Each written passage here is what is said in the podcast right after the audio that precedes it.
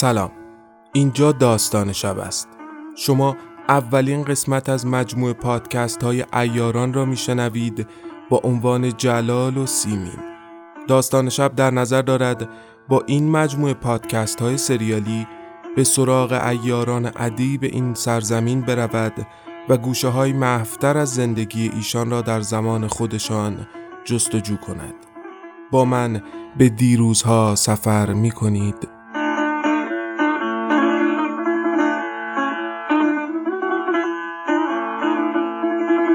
سال 1329 اتوبوس از شیراز به سمت تهران حرکت می کند و دختر تعارف مرد قد بلندی که صندلی کناریش را به او پیشنهاد می دهد را با اشتیاقی پنهان قبول می کند. چندی یک بار محو تماشای مرد می شود و مرد که نجیبانه از خیرگی دختر چشم می دزدد نمی‌داند روبرویش معشوقه ای نشسته که فرداها از غم هجرانش گاه تا روزی دو نامه از روزمره هایش را برای او پاکت می کند و از رویای با او بودن زیر سقفی می گوید که ملاتش امید روزهایی بهتر از پیش است و خود آجر به آجرش را روی هم می گذارد. دختر 28 ساله و با رویاهای بزرگ برای نوشتن و ناکام از دو بار دل دادن زخمی در سینه دارد که تنهایی استخانی به میانش شده است. مرد چند سالی کوچکتر از او جایی میان مذهب و چپگرایی قلم می‌زند و تازگی ها اسمی در کرده است. همانجا میانه های اتوبوسی که از شیراز به سمت تهران در حال حرکت است تاریخ دارد زلف بزرگترین زوج نویسنده این خاک را به هم گره می‌زند.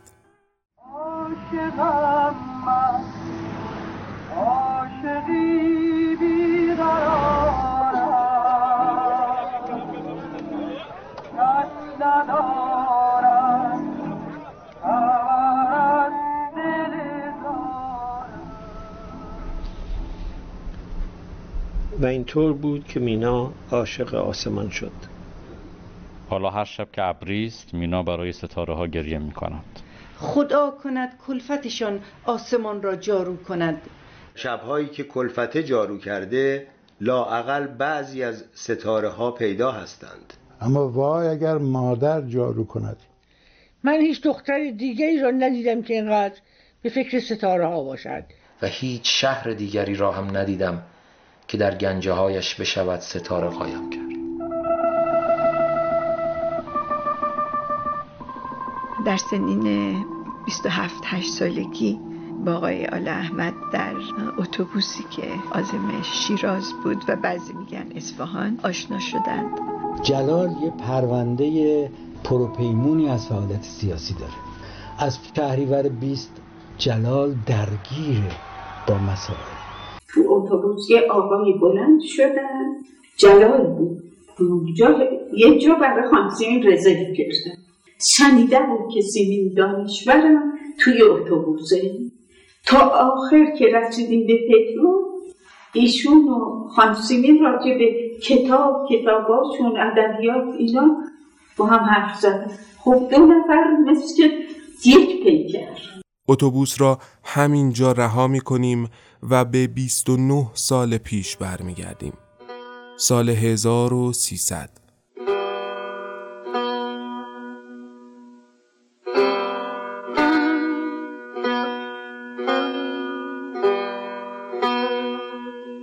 ایران آبستن حوادث بزرگی است و دیگر آهسته آهسته تمام آرمانهای انقلاب فراموش شده و جای خودش را به زنده ماندن از قحطی ها و نگرانی از ادامه جنگ با انگلیس و روس داده است. دربار احمدشاه با مقرری ماهی پانزده هزار تومان از دول غربی به بودن ننگینش ادامه می دهد. چند هفته ای از کودتای رضاخان میرپنج به همراه سید ضیاءالدین طباطبایی و یورش لشکریانشان به تهران در دوم اسفند سال 1299 میگذرد. هر گوشه این خاک از بلوچستان تا گیلان و کردستان درگیر اختلافات داخلی است و خواهان خودمختاری دولت ها عمر زیادی ندارند و خشکسالی امان از رعیت بریده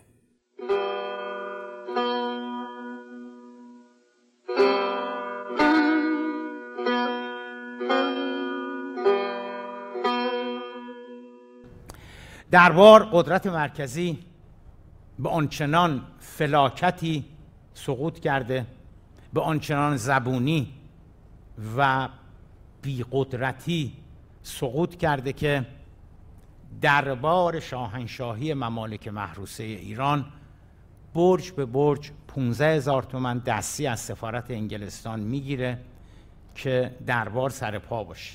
یعنی خرج نخود لوبیا و گوشت و نمی‌دونم نون و آب و اینها بشه دربار به زمین و زمان بدهکار است و قدرتی اساسا وجود نداره. به علاوه این تهدیدات به خصوص حرکت و تهدید جنگلی ها به سمت تهران چون عملا منجیل رو هم گرفته بودن و احمد شاه اصرار زیادی داره که تاج شاهی رو بگذاره کنار و ترجیح میده که در اروپا زندگی بکنه. من شما مگه جای احمد شاه بودیم کاملا همچی ترجیح می‌دادیم. به اصرار برخی از درباری ها و رجال سیاسی حاضر همچنان اون تاج وامونده رو بر سر نگه داره.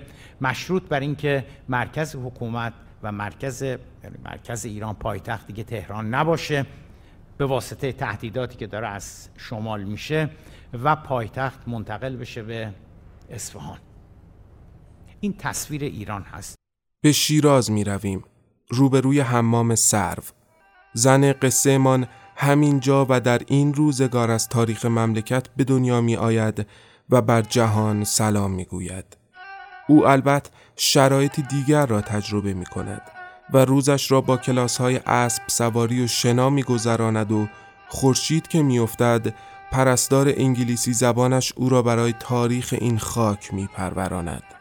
پدرش محمد علی دانشور احیاء السلطنه همان که در رمان سووشون از او با نام دکتر عبدالله خان یاد می کند پزشک حافظ شناس حاضق و شناس شهر روزگار با جلال و جبروتی را می گذراند.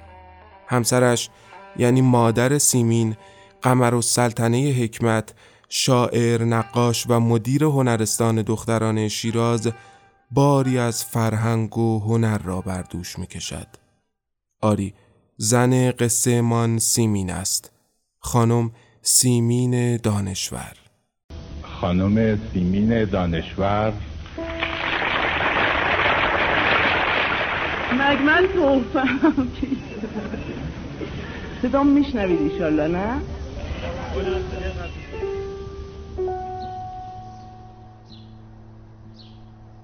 او آغازگره.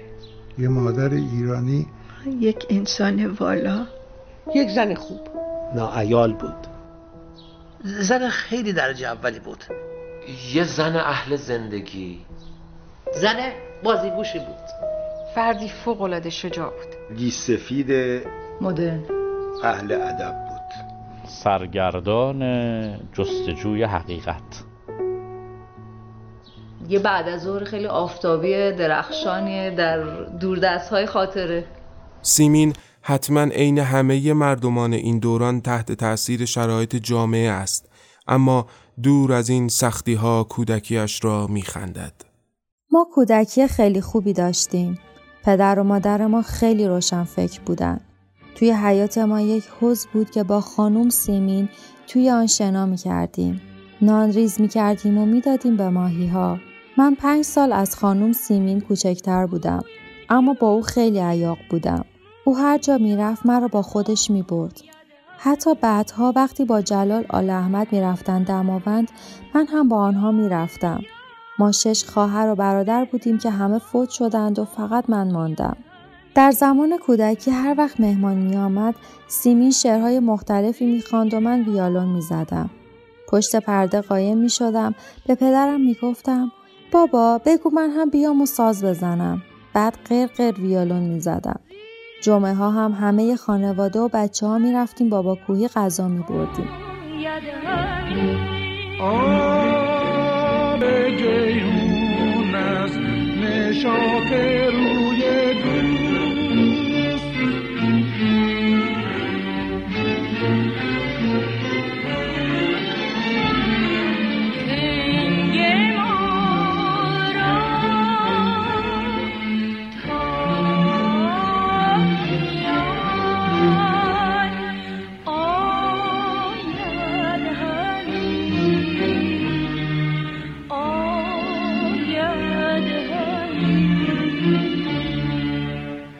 سال 1304 رضاخان عاقبت کار را تمام می کند و کودتا را به سرانجام می رساند و از فرماندهی ارتش و نخست وزیری احمدشاه به تخت پادشاهی دست می اندازد و رسما سلسله پهلوی از همین جا آغاز می شود.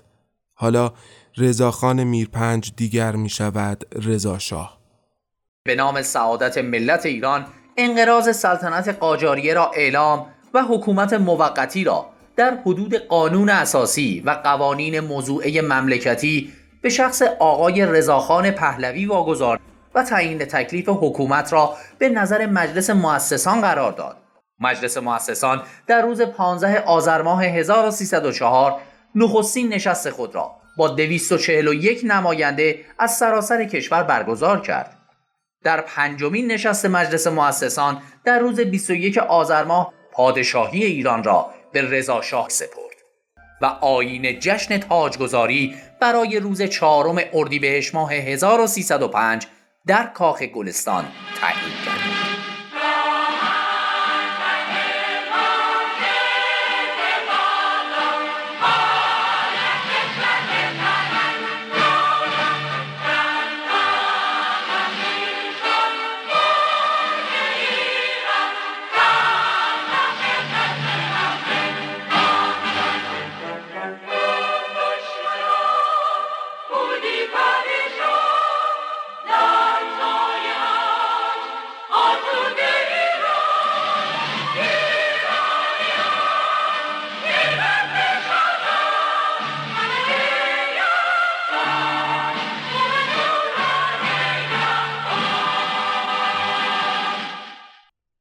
سیمین در این روزگار دوران ابتدایی را به مدرسه انگلیسی زبان مهر آین می رود و از همین کودکی خواندن را سرگرمی درستتری برای روحیش می داند و گوشه امن برای خودش پیدا کرده است.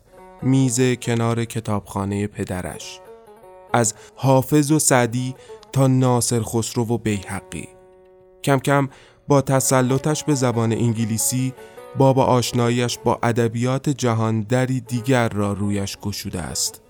روزگار انگار دارد همه چیز را درست در جایش می‌گذارد تا اولین داستان نویس جدی این خاک را در دامانش بپروراند. روزها ورق می‌خورند و سیمین مسیر هنوز سنگ لاخی نشدهش را با عزمی جزم به پیش می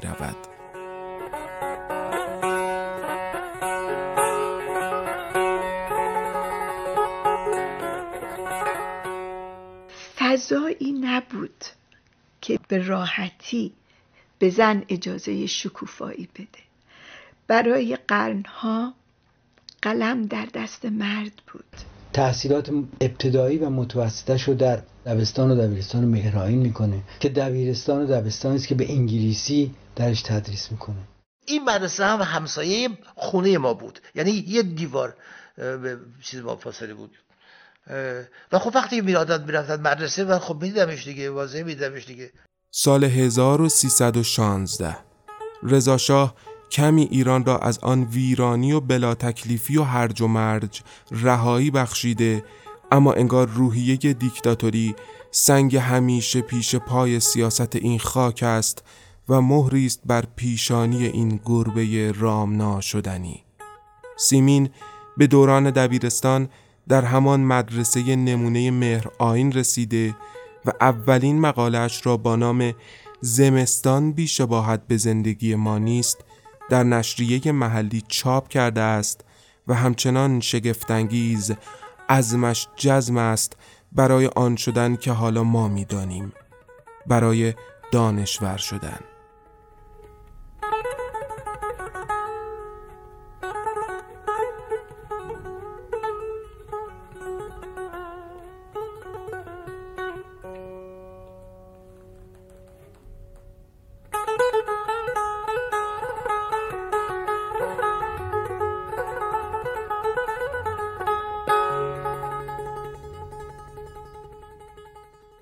سیمین در امتحان نهایی و برای کسب دیپلم شاگرد اول کل کشور شده است و برای فرداهایش شیراز را اندازه آرزوهایش نمی بیند و به همراه هما و منوچهر خواهر و برادرش راهی تهران است.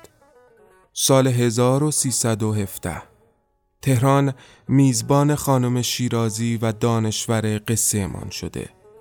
منوچهر برادرش در رشته باستان شناسی مشغول به تحصیل می شود و هما خواهرش سراغ پزشکی رفته است و سیمین کمی بعد از کامل کردن زبان انگلیسیش در مدرسه آمریکایی تهران حالا در رشته زبان و ادبیات فارسی در دانشکده ادبیات دانشگاه تهران مشغول به تحصیل است. سال 1320 سال سال آغاز چالش های سخت است برای سیمین و البته برای ایران. نیروهای متفقین عزم هجوم به ایران کردند.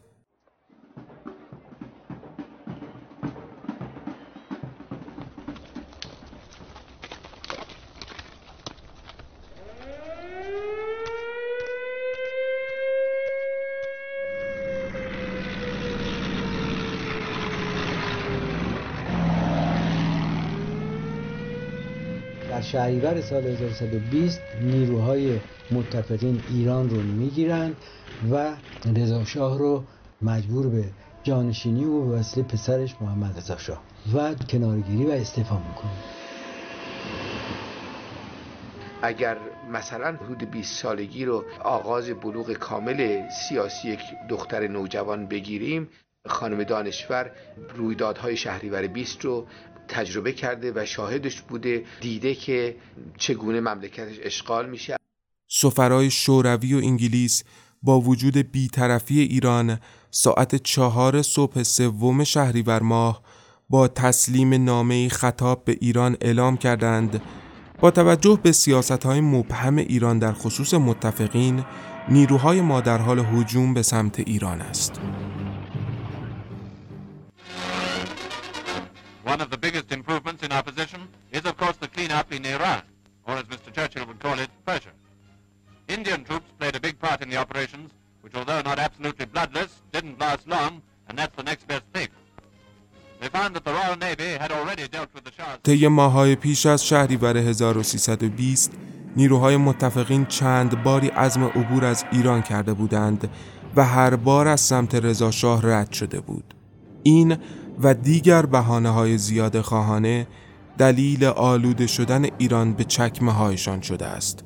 فروغی نخست وزیر سیاست ورز و تازه به کار گرفته شده برای مذاکره با آنان طی نامه ای با اعلام حسن نیت ایران به متفقین خواستار پایان این قائله شده است که دیگر کار از کار گذشته و روس و انگلیس از شمال و جنوب در حال نزدیک شدن به تهرانند.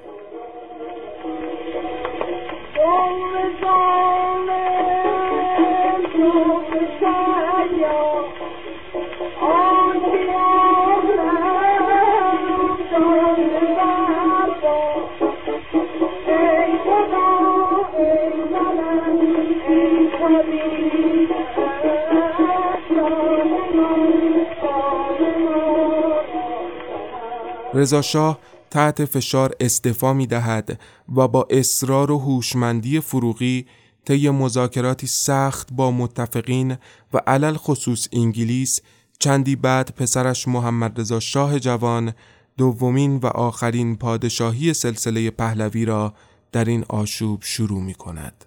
نظر به اینکه من همه قوای خود را در این چند ساله مصروف امور کشور کرده و ناتوان شدم حس می کنم اینک وقت آن رسیده است که یک قوه و بنیه جوانتری به کارهای کشور که مراقبت دائم لازم دارد بپردازد و اسباب سعادت ورزی ملت را فراهم آورد. بنابراین امر سلطنت را به ولیعهد و جانشین خود تفویض کرده و از کار کناره نمودم از امروز که 25 شهریور ماه 1320 است عموم ملت از کشوری و لشکری ولیعهد و جانشین قانونی مرا باید به سلطنت بشناسند و آنچه از سوی مساله نسبت به من می کردند نسبت به ایشان منظور دارند. شاید فکر کردند که برچیدن اساس سلطنت سلسله ایمان نتایج بدتری برای نظم و آرامش این مملکت داشته باشد. این است که گفتند خب پادشاه باقی بماند ولی کار پادشاه کار یک نظاره بدون تأثیری باشد گروهی از مردم خوشحال از پایان سرکوب رضاشاهی.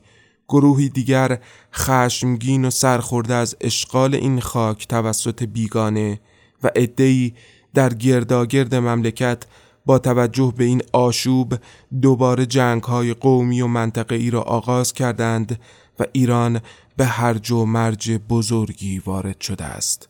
چگونه مملکتش اشغال میشه از طرف دیگه فضای رفته رفته بازتر شونده سیاسی رو شاهد بوده و در اون دوازده سالی که بین استعفای رضاشاه و نه شکست نهضت ملی ایران بود. دوران پرتب و تابی رو تجربه کرده. اما دانشور حالا 20 ساله قصه من جدا از غم روزگاران دچار درد از دست دادن پدر هم شده است.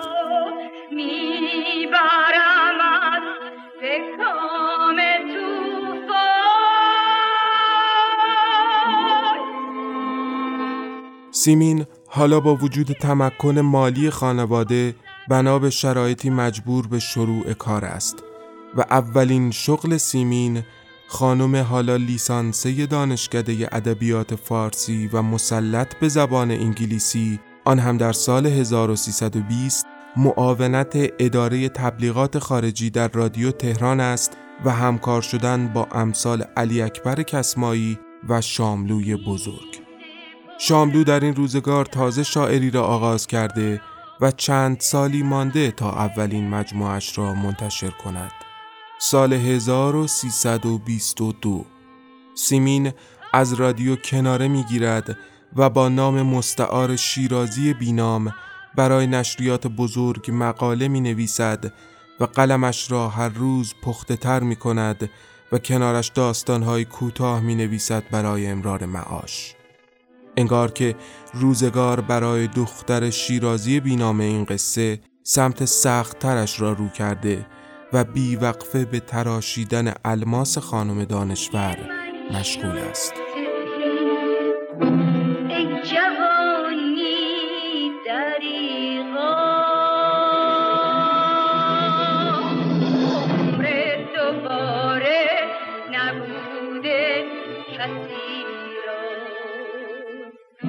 شد چو آب روان. زندگانی دریغا. عمر دوباره نبوده کسی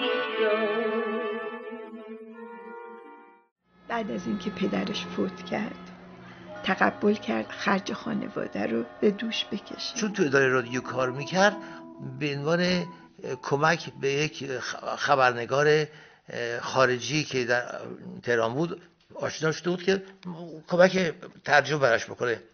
دوستشون جوری شد که می‌خواستن به عروسی بکنن. و اون آدم جنگ تموم شد و باعثی برگرده به انگلیس. دیگه سیمین نمی‌تونست بیاد انگلیس. دیگه سیمین این تهران بود از هم جدا شدن دیگه. و این خیلی برای سیمین ناراحت کننده بود. بوده. من وقت به رابطه بهش نداشتم ولی برای من تعریف کرده بود. بعدش یک استاد دانشگاه در تهران دلداده سیمین میشه و می‌خواد بهش عروسی بکنه. البته سنش هم زیاد بوده ولی سیمین تصمیم می‌گیره که قبول بکنه.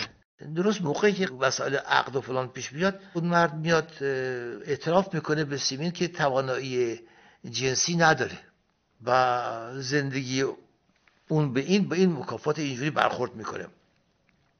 و به این جهت عضو می‌خواد. هر دوی این دوتا برخورد برای خاطر که آدم ها آدم های جالبی بودن یه درماندگی برای سیمین ایجاد کرده بود. خودش از این زندگی تنهاش در تهران با ناراحتی یاد می‌کنه. عاشقم من عاشقی بیقرارم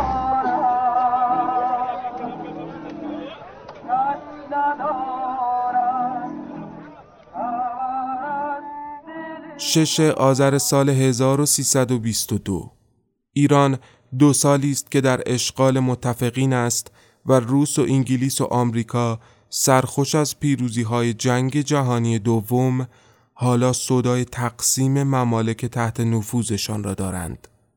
تهران خیابان نوفل و فعلی سفارت شوروی میزبان سه تن از برجسته ترین رجل سیاسی دنیاست. کنفرانس تهران با اسم رمز یوریکا با شرکت وینستون چرچیل، فرانکلین روزولت و جوزف استالین. این کنفرانس از ششم تا نهم آذر ماه به صورت سری و محرمانه در حال برگزاری است. ننگش آنجاست که نه تنها نیازی به اجازه برای ورود به ایران نمی بینند بلکه محمد رضا شاه جوان را به بازی راه نمی دهند و او را در جریان مذاکرات نیز قرار نمی دهند. محمد رضا شاه پهلوی برای شرکت در کنفرانس به سفارت شوروی در تهران می رود اما در جریان کنفرانس چرچیل و روزولت حاضر نمی شوند به دیدار شاه ایران بروند و تنها با وی در محل سفارت دیدار می کنند. چرچیل نخست وزیر انگلیس تنها برای چند دقیقه در حیات سفارت شوروی با شاه دیدار می کند که شامل سلام و احوالپرسی و گرفتن یک عکس است. در دیدار کوتاه شاه با روزولت نیز محمد رضا پهلوی از رئیس جمهور آمریکا خواست تا پدرش رضا شاه را از جزیره موریس به جای دیگری که آب و هوای بهتری دارد منتقل کند. البته استالین رهبر شوروی پذیرفت تنها در زیافت شام شاه جوان در کاخ سعدآباد شرکت کند و دیگر اینکه قول کمک برای آسیبی که ایران در جنگ جهانی دوم دیده است را می دهد که البته هیچگاه عملی نمی شود. در ششم آذر 1322 سفارت شوروی در تهران مهمانهای مهمی داشت. این نشست مهم جهانی به خواسته استالین در تهران برگزار می شد. او نمی‌خواست در بحبوحه جنگ جهانی دوم از مسکو دور باشد. استالین میزبان فرانکلین روزولت و وینستون چرچیل رهبران آمریکا و بریتانیا بود. کنفرانس تهران برای تعیین آینده جنگ جهانی دوم برگزار می و ایجاد صلحی پایدار در جهان پس از جنگ. شاه نه در جریان بود و نه دعوت شده بود. شاه که اگر به خاطراتش برگردید به قایت از این قضیه رنجیده خاطر شده بود. احساس می‌کرد که بهش بی شده. درستم کنفرانس تهران با این هدف برگزار شد. شکست ارتش آلمان نازی و رهبر آن آدولف هیتلر.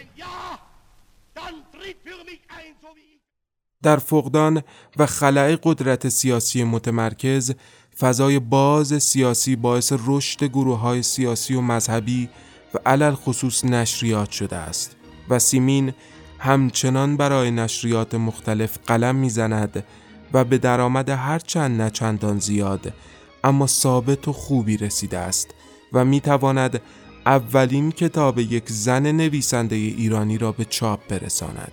سال 1327 شده است و سیمین اولین مجموعه داستانهای کوتاهش را با عنوان آتش خاموش منتشر می کند و قلم را از دست مردان می گیرد و تابو شکنی می کند. کاری که فروغ بعدا در شعر انجام می دهد. فروغ در این روزگار چهارده ساله است و کمی مانده به پرویز شاپور 25 ساله دل بسپارد و مهر او را جایگزین مهر نداشته پدری کند.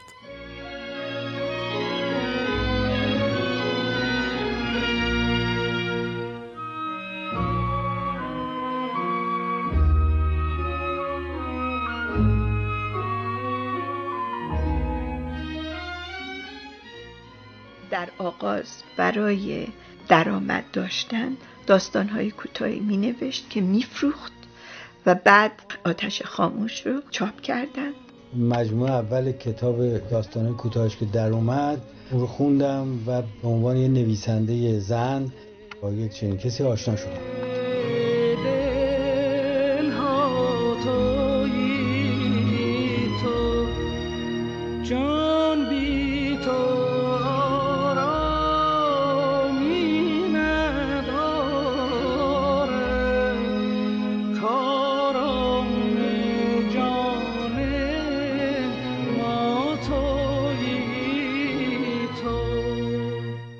سیمین دانشور اولین اثر خود آتش خاموش را در 22 سالگی نوشته و حالا در 27 سالگی چاپ می کند. البته که این اولین مشق جدی اوست. این مجموعه شامل 16 داستان کوتاه است که قبلا بعضی از آنها در روزنامه کیهان و مجله بانو و امید به چاپ رسیده. سیمین دست نوشته کتاب را که به صادق هدایت نشان می دهد و نظرش را می خواهد اینطور می شنود که اگر من به تو بگویم چطور بنویس و چه کار کن دیگر خودت نخواهی بود. بنابراین بگذار دشنام ها و سیلی ها را بخوری تا راه بیفتی. البته خود سیمین دانشور علاقه چندانی به اولین اثرش ندارد و انگار ته دلش معتقد است که این مجموعه به مقتضای سنش زیادی رومانتیک است. سیمین هرگز اجازه چاپ مجدد آن را نداد. هدایت در این تاریخ چهل و پنج ساله است و سه سال مانده تا تصمیم بگیرد در آشپزخانه خانهاش در پاریس درز پنجره ها را بپوشاند و گاز را روشن کند و بشود اولین ادیب فارسی که زمان و مکان مرگش را خودش انتخاب می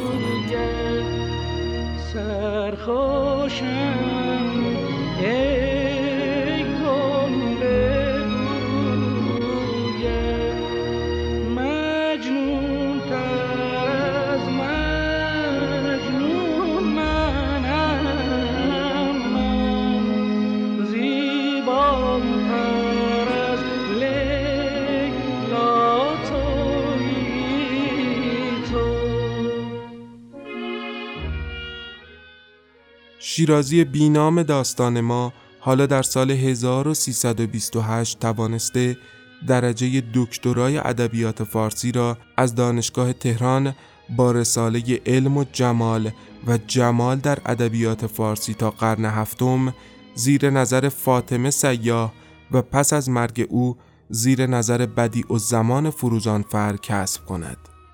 پایان نامه دانشور که رو به اتمام بود فاطمه سیاه به طور ناگهانی سکته می کند و از این رو با راهنمایی فروزانفر پی گرفته می شود. علم و جمال و جمال در ادب فارسی سیمین دانشور جز پنج نفر یا هفت نفر اولی است که کلا در رشته ادبیات دکترا می‌گیرن خانم سیاه به من گفت رسالت را زیر عنوان شناخت زیبایی با من بگیر. من هم پذیرفتم. و خانم سیاه هم شروع به کار با من کرد. هفته دو روز به خانهش می‌رفتم و فصلی را که نوشته بودم برایش میخواندم و نقد و بررسی می‌کرد. از اقبال بدم قسمت عمده رساله تمام شده بود که خانم سیاه مرد. ناچار شدم نوشته هایم را با ادب فارسی تطبیق دهم و به راهنمایی استاد بدیع الزمان فروزانفر پی بگیرم. عظمت سیمینه. تعارفم جرأت داره که بیاد نگاه کنید به به کی سلام کنم. چاپی که الان توی بازاره با چاپ قبلی تعداد صفحاتش یکیه ولی ترتیب داستان ها فرق کنه یعنی آدمی است که فکر می‌کنه به این که این داستان ها کنار هم قرار گرفتنشون هم بایستی یه فرم ایجاد بکنه خیلی قبل از اینکه هوشنگ گلشیری باید کریستیانو کیت بنویسه و داستان به هم پیوسته بنویسه. تمام این توازمایی ها رو داره می‌کنه ولی انتخابش التزام به همه اون عوامل تثبیت شده سنتی. اشکالی هم نداره ها. نشانه عقب افتادگی نیست نشانه محافظه کاری نیست نشانه ندانستن و نتوانستن هم نیست. نشانه اینه که گویی سیمین دریافته از استادیش یگانه بودنش در ترکیب همین است. ترکیب سه عنصر تجربه زیسته هر چقدر که سطحی باشد سنت هر چقدر که غیر جیگول به نظر برسد و تجارب خدشکنانه هر چقدر که نبیننش و توی موجا گم بشه. این رساله هم دقیقا این سه بخشو داره. یعنی تجربه علمی سیمین از این بوتیقای جدا نیست. بخش اولش علم الجمال در غربه که میاد از مسیح صحبت می‌کنه افلاتون، ارسطو، فلوتین، سنت آگوستین. دقت بکنید اعترافات سنت آگوستین پنجاه سال بعد از دفاع شدن این رساله ترجمه شده ها. پنجاه سال زمان کمی نیست پنجاه سال یه عمره. بعد عرض کنم خدمت شما مکتب زیبایی شناسی ایتالیا داوینچی و میکلانج رو همه می‌شناسن. ولی از آلبرتی صحبت کردن اون موقع و از دورر که از همه اینا کمتر شناخته شده هست. بعد این قسمت حالا شناخت سنت ماجراست اون چیزی که به میراث مدرن منتقل شده. یه فصل میانه داره. راجع به دکارت صحبت می‌کنه. دقیقا بحثی که از دکارت می‌کنه پشتش اینه. ما چجوری می‌تونیم امر زیسته رو به امر خیالی تبدیل کنیم؟ بحث عقل و حسه و بحث اینکه چجوری میشه اینو به یه خط زیبای شناسانه به قول دکارت بحث کرد. و نهایتا میاد چا رئالیسم امریکایی رو که در زمان خودش بوده بررسی می‌کنه بعد از این رفت و برگشت. و قسمت سوم رساله هم علم الجمال در ایرانه که تمام این حرفایی که می‌زنه نمودهاش رو در شعر فارسی تا قرن هفت. اینه که میشه سیمین دانشور. یعنی سیمین دانشور اهمیتش این نیست که شهرزاد پسا مدرن باشه. سیمین دانشور اهمیتش این هم نیست که زن جلال باشه. سیمین دانشور حتی اهمیتش این نیست که مترجمه. سیمین دانشور اهمیتش توی ترکیب آگاهانه این سه دست است. به سال 1329 برمیگردیم.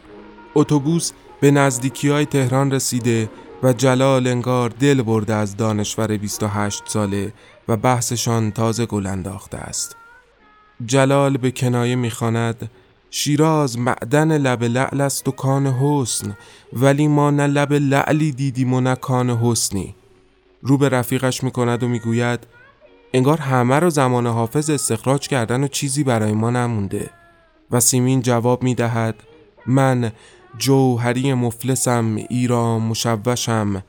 از بس که چشم مست در این شهر دیده ام حقا که می نمی‌خورم اکنون و سرخوشم.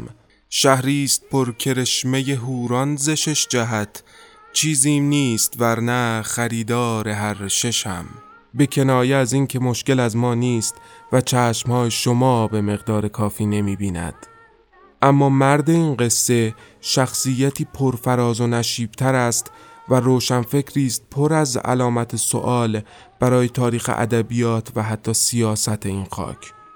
جلال الدین سادات آل احمد معروف به جلال آل احمد بهتر که به قلم خودشان تعریفشان کنیم